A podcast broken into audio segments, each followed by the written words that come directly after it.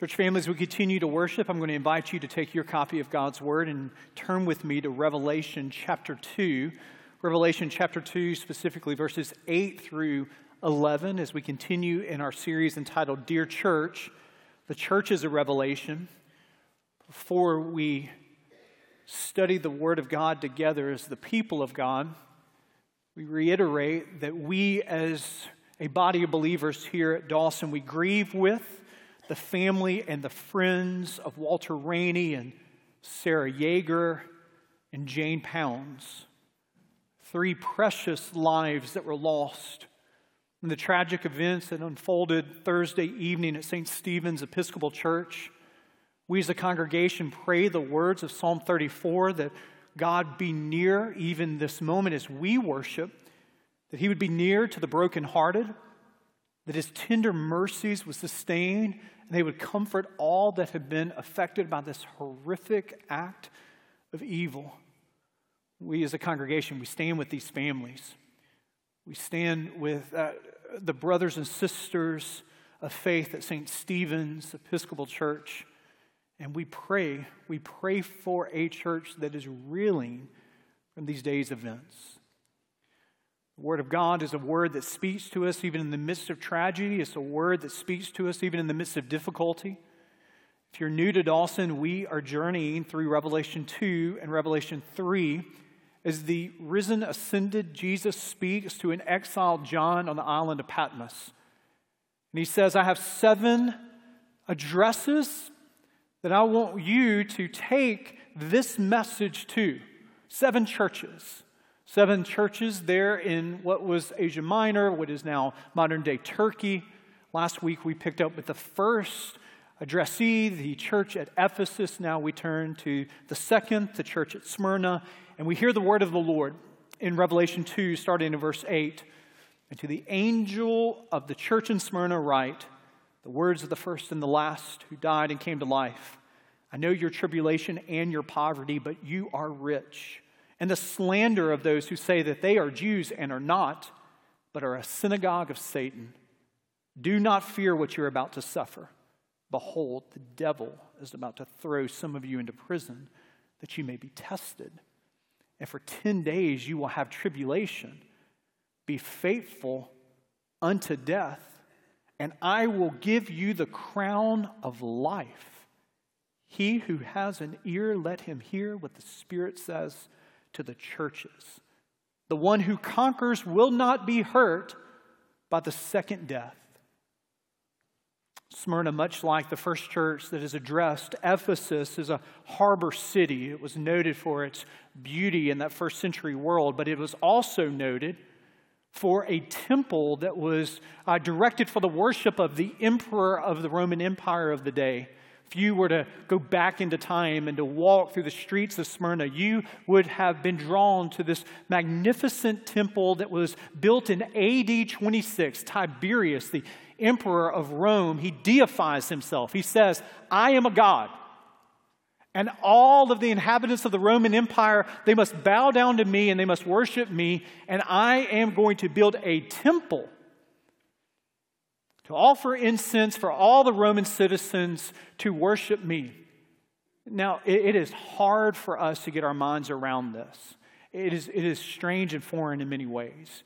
Uh, but we do live in a day where you, you know what it is for the Olympic Games to, to be competed for by, by various cities and cities put in bids to be able to host the Olympic Games. Or, or even closer to home here in Birmingham, the World Games are, are coming to Birmingham in the coming weeks, starting in July the 7th. And, and Birmingham, along with, uh, with various cities uh, across the United States, they competed to be able to host and have the privilege to host the World Games. 2,000 years ago, to draw the attention of the empire and the emperor, to draw the patronage to your city, you would be like, like Smyrna saying, Here, We'll do it.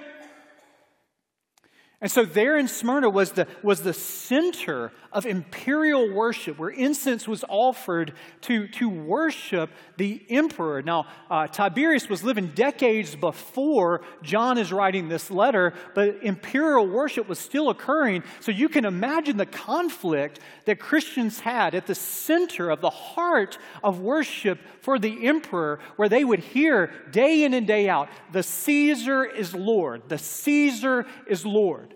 And they would say, Nope. There, there's only one Lord, and He is not a human king or emperor, but He is the King of kings and the Lord of lords. And we will not bow down to any human ruler. And they paid, and they paid severely for their faithfulness. We, we don't know much about the church in Smyrna. I mean, you will look through the accounts in the Acts of the Apostles for the founding of the church at Smyrna, and, and you, will, you will not find it. That there is no historical account in the New Testament of the church of Smyrna other than what we're reading here in Revelation chapter 2. There's no epistle addressed to the, to the Christians at Smyrna. Historical church tradition tells us that Paul, in his third missionary journey on the way to Ephesus, sort of the incubational uh, planting of that church happened during that time. But even those details we don't know for sure. But this we know for sure. As Jesus is addressing these Christians, he offers to them encouragement.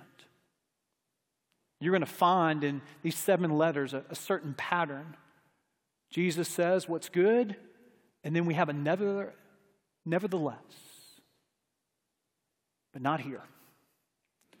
You have not here a, a uh, word of warning. You have not here a word of caution. You have nothing but, but encouragement. You have Jesus wrapping his arms around a battered and beleaguered Christians that are, that are struggling to, to stay afloat in the midst of all of this pressure that is saying, be silent and stop worshiping God. And they paid for it. And Jesus says to them, like he's going to say to the church at Philadelphia, there's two churches that he wraps his arms around.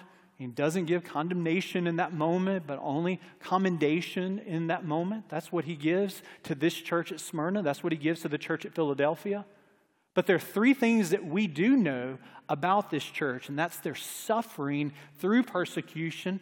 And the first type of persecution that we see in the address that Jesus gives is they're facing poverty. There's economic pressures that are mentioned in verse 9 because they're following Jesus. We don't know exactly why they're facing poverty.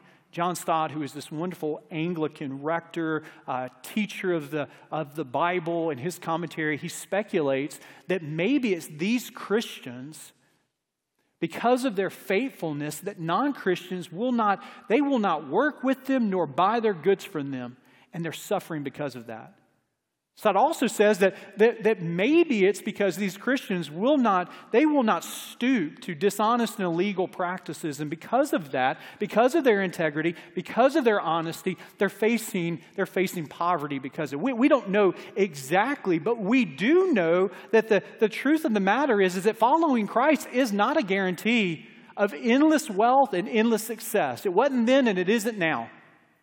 No, no matter what you might read, no matter what you might hear, that following Christ is not a guarantee of, of endless earthly promotions. That's just not the case. Honesty for the follower of Jesus is always the best policy. But if your only goal in life is the advancement of the bottom line, sometimes integrity and honesty, they, they, they clash at times. And this is happening 2,000 years ago. And the Christians at Smyrna, they, they stand up, they raise their hand, and they say this It is better for us to fall behind the world standards than to bow down and compromise our Christian standards. And my question is Is that true for you? My, my question to, to all of us that are gathered here as followers of Jesus in the workplace, are we pursuing honesty? Are we pursuing integrity? Are we pursuing faithful stewardship of the resources that God has given us, come what may? 2,000 years ago, it led to economic stress and poverty for these Christians here, and they say we would rather be acclaimed by Jesus than to have all the goods of the world and to lose our soul in the process. So they face poverty. They also face slander. Verse 9 I know the slander of those who say that they are Jews and are not, but are a synagogue of Satan. These are strong words. Words from the mouth of Jesus. Words that, in the hands of Christians, have been utilized in the wrong ways to advance anti Semitic persecution of the Jewish people from this passage taken out of context. And so we better know what Jesus is talking about, lest we have the wrong idea of what's going on in this passage. One thing we know from that first century worship of the emperor is that everyone had to bow down except for one group. And you know what group that was? It was the Jewish people. The Jewish people, first century AD, they were given an exemption. They didn't have to burn incense at the temple for the emperor.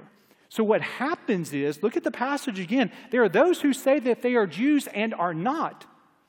These are bandwagon people, maybe Christians and maybe non Christian Gentiles, who are saying, hey, I'll take that. If I can get an exemption, sign me up. Jesus says they're a synagogue of Satan. This seems like really strong words, but, but understand who is the author of deception? Who is the author of lies? It's Satan himself.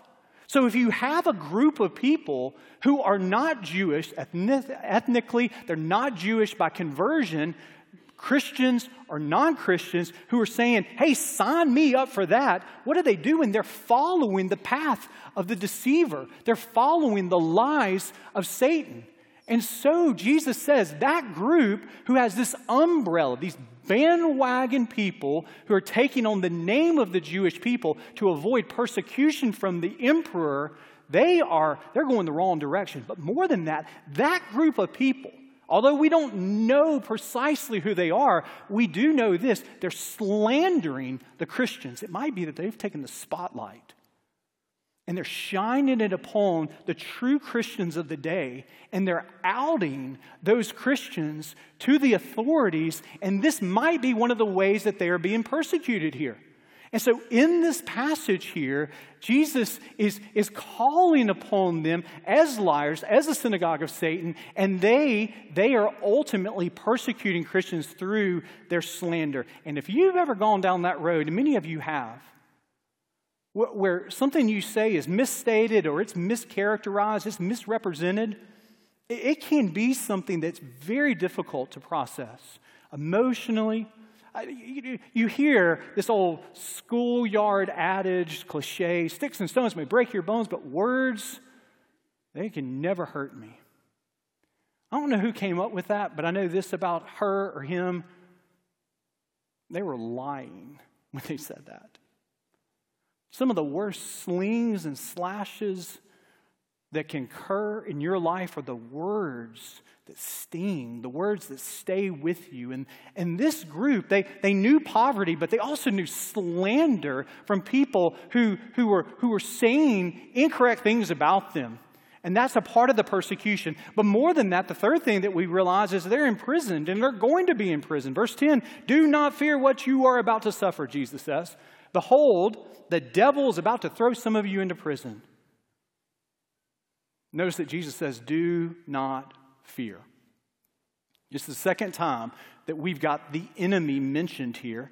Jesus has a spiritual x ray vision. The Christians in Smyrna, all they see is human opposition. Jesus sees the grand story of the spiritual realm that's going on here, and he knows behind this is the enemy himself, devil, the Satan, the accuser, and the spiritual realm behind the physical realm. Jesus is showing in this moment to these Christians. And so there's three things they're facing when Jesus wraps his arms around them and holds them tight.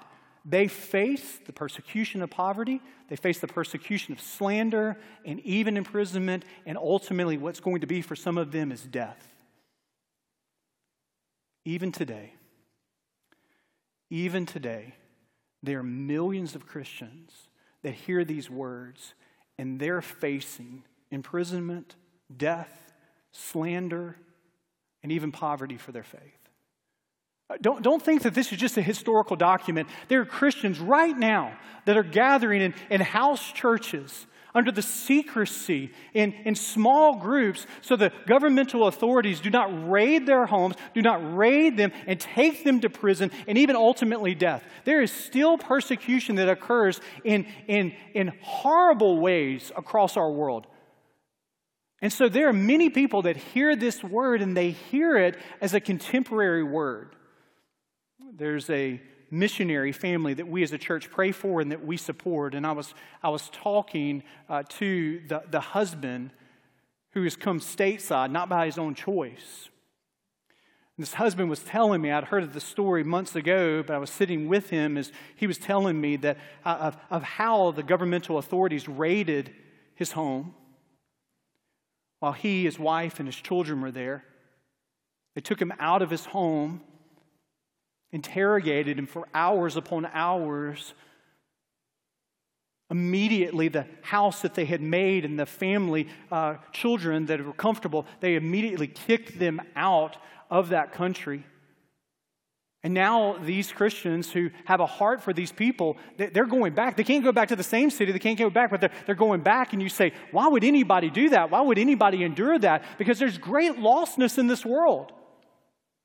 And praise God for women and men. Praise God for individuals and families who say, God has called me to, to the hard places of this world. And even if it means imprisonment, the only way that these people will know of the saving relationship of Jesus Christ is that the Holy Spirit will call people, men and women, maybe here in these pews, to live among those who do not know the name of Jesus to build relationships so that we can point them to the ultimate saving relationship of Jesus. And so, our church, we pray for these men and women, we support them. And we pray that even from these pews today, it very well may be that God is calling and stirring your heart to live in a place where it is not easy nor even legal to be a Christian. Many of us in this room if not the majority, will never have our home raided for the worship of Jesus Christ. Many of us, maybe the majority of us, will never be incarcerated for our faith. And it might feel as if this passage is remote and removed from you, but, but do not forget the trials come to every follower of Jesus. They come in varying degrees, different shapes, different sizes. But a part of being a follower of Jesus is to walk through trials. Sometimes there are trials of our own doing because of our sinful acts. Sometimes it's the sinful acts of others who seek to harm in this evil world where, where there is an enemy. That can occur also. Sometimes it's sickness. We live in a fallen world. Sometimes it's the discouragement of family members saying, hey, how about you tone down your faith? Uh, you don't have to be that committed, right? Uh, sometimes it can be alienation from, from family members, maybe even friends, as you walk with the Word of God guiding you. Sometimes it can be downright opposition. Trials come, and they come in a variety of ways. Don't think that you have this immunity shield over you. If you are a follower of Jesus and you're faithfully pursuing Him, there's a part of your life that you just need to understand that you're coming out of a trial, or you're in a trial, or you're headed to a trial. That's a part of our earthly existence that is not the Garden of Eden. So we need to feel the hug of our Savior calling to us in a trial, coming out of a trial, or on the way to a trial, be comforted, he says, by my presence with you in the midst of your trials. I love how he starts this in verse 9 I know your afflictions. Jesus, who is all knowing and all seeing, doesn't miss the hurt and the pain, the tears that any follower of him goes through, the suffering and the difficulty. It is on the radar and it is on the map of our sovereign Savior.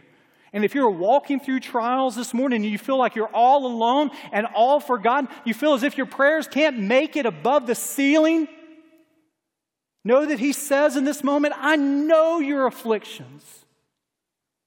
And Psalm 34 is true for you that the Lord is near to the brokenhearted, and he saves those who are crushed in spirit.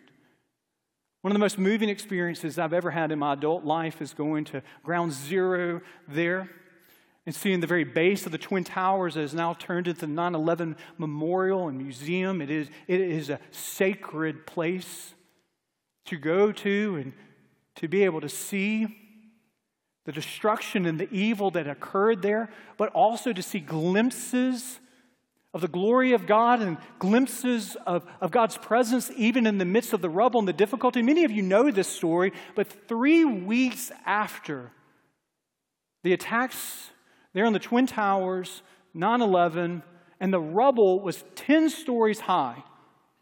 There was one lady by the name of Ann uh, Bybee who was working at that time for the disaster medical assistance team. And as she's going through the wreckage, she spots in the midst of the wreckage two beams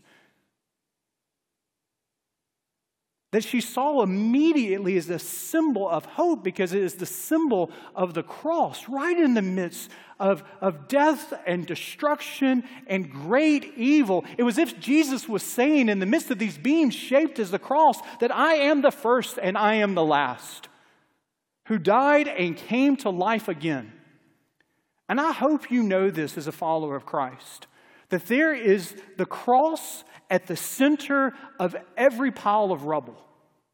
There is the cross at the center of every pile of rubber, that, or rubble that is a reminder to us that death has no power over the follower of Jesus because Jesus has defeated death. And he is saying to us, Be comforted. Be comforted by my presence with you, even in the midst of trials. But also, he says, Be comforted by my sovereignty in the midst of your trials. Verse 10 is appeal that sometimes is hard for us as Christians to swallow. That Jesus is saying, I'm allowing difficulty to occur, but don't fear. You're going to suffer. Behold, the devil is about to throw some of you into prison that you may be tested, and for 10 days you will have tribulation. J- Jesus is giving them an itinerary. Not all of them are going to experience this, but some of them will experience this. They're going to be human agents that are going to be inspired by the enemy, the enemy that seeks to steal, kill, and destroy. He was doing it then and he does it now. He prowls like a lion. He did then and he does now. If we're not careful, we can, we can, we can overstate Satan's power and his presence. We oftentimes think of him as an equal and opposite of God himself. I just want to remind you there is only one who is all powerful, and that is God. There is only one who is everywhere, ever present, and that is God. There is only one who is all knowing, and that is God. Satan is not all knowing, he is not all powerful, and he's not everywhere at all time. He's a creature. Yes, he seeks to dissuade. Yes, he seeks to distract. Yes, he seeks to wreak havoc in this world. But even what he does is under the sovereign rule of a God who has defeated him and ultimately will vanquish him for the new heaven and the new earth that we as Christians are headed to. It's interesting what Jesus is saying here. You're going to go to prison and it is going to be of the evil one's doing. But you're just going to be there 10 days. Now, that 10 days, you know this about Revelation. I'm just going to continue to remind you of this. Numbers have symbolic meaning. So do not think that Jesus is saying, get a calendar and just mark off day one and then mark off day 10, two, and then when you get to day 10, know that I'm going to bust you out of prison the next day. 10 is a number of completeness and fullness. So, what Jesus is saying to them is, You're not going to be in this prison any day longer than I see fit in my sovereign will for you to endure this. And even when you're there, I'm going to use this as a test. We don't like to hear this, but we know this as followers of Christ that God doesn't waste our wounds, He doesn't waste our trials. Even the difficulties that Satan means for evil, God uses them as a spiritual gymnasium to build spiritual muscles in your life and my life. Some of the, some of the most shaping and stretching times of your life will not be the sunny days where everything is good, but it is when you're walking through the valley of the shadow of death and you know that your shepherd is with you and he is rod and his staff. They comfort you. And even in the midst of difficulty, he is stretching you, and he is growing you, and he is with you. So Jesus says, as he hugs this church, be comforted by my presence. As he hugs you, be comforted by my sovereignty.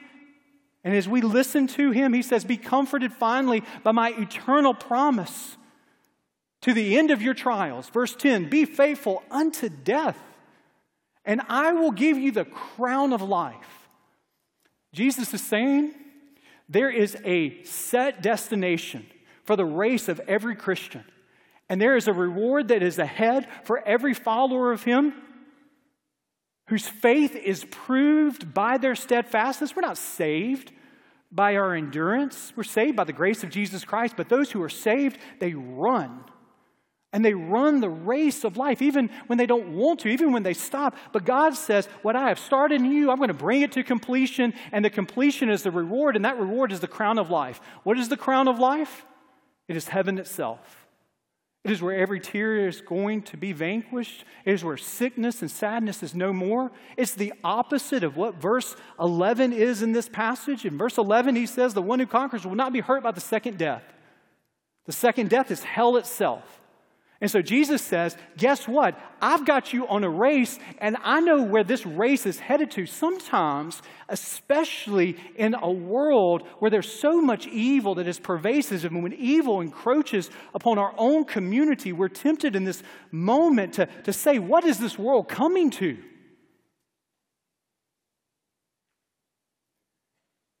And, Christian, the answer to that question is this world is coming to Jesus.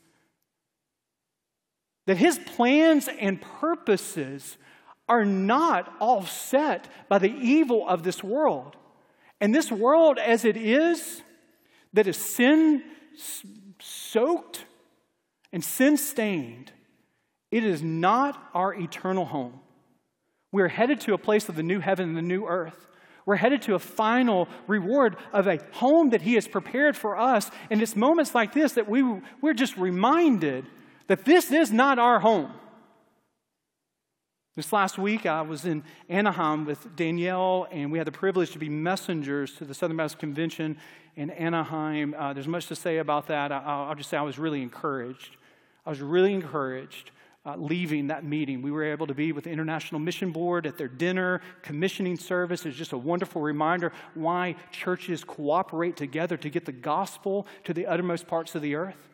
I was encouraged by decisive steps. They're initial steps, but they're important steps in light of sexual abuse scandals. I was encouraged by the unity in that uh, 8,000 messengers in that room. So I was encouraged. There's much work to do, but there was work being done.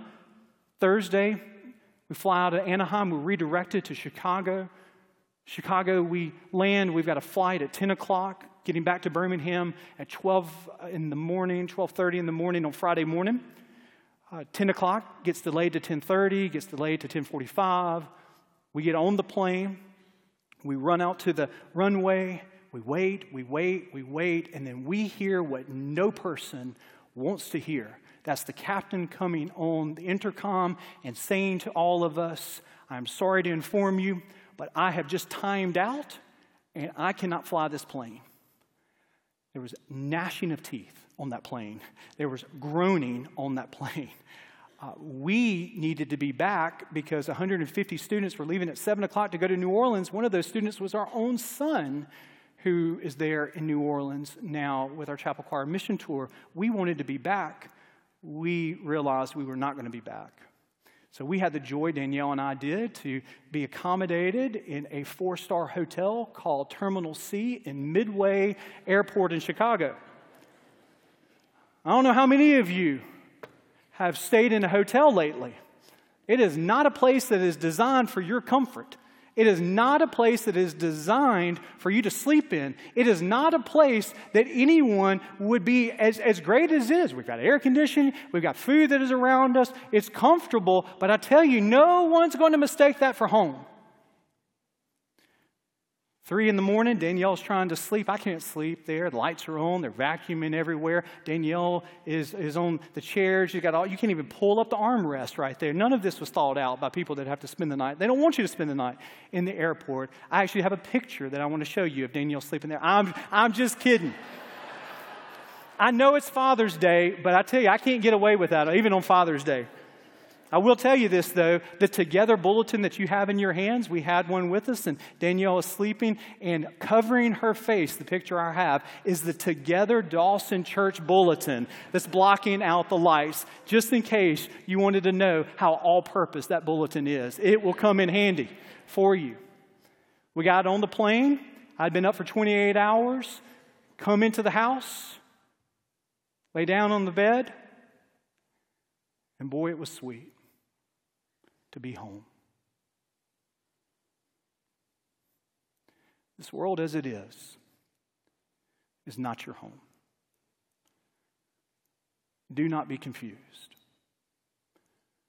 But one day, even the groanings of this earth will be redeemed and restored. And every follower of Jesus will dwell in his eternity and we will receive the reward, a reward that we were longing for while we were here on this earth. The reward of His presence in an eternity where sickness is no more and every pain that you've had on this earth is transformed to praise. Disease is no more. Every disease is transformed into doxology. This is our home. This is where we're headed to. So while we're here on this earth, don't get too comfortable. This, my friend, is not your final destination. Let us pray.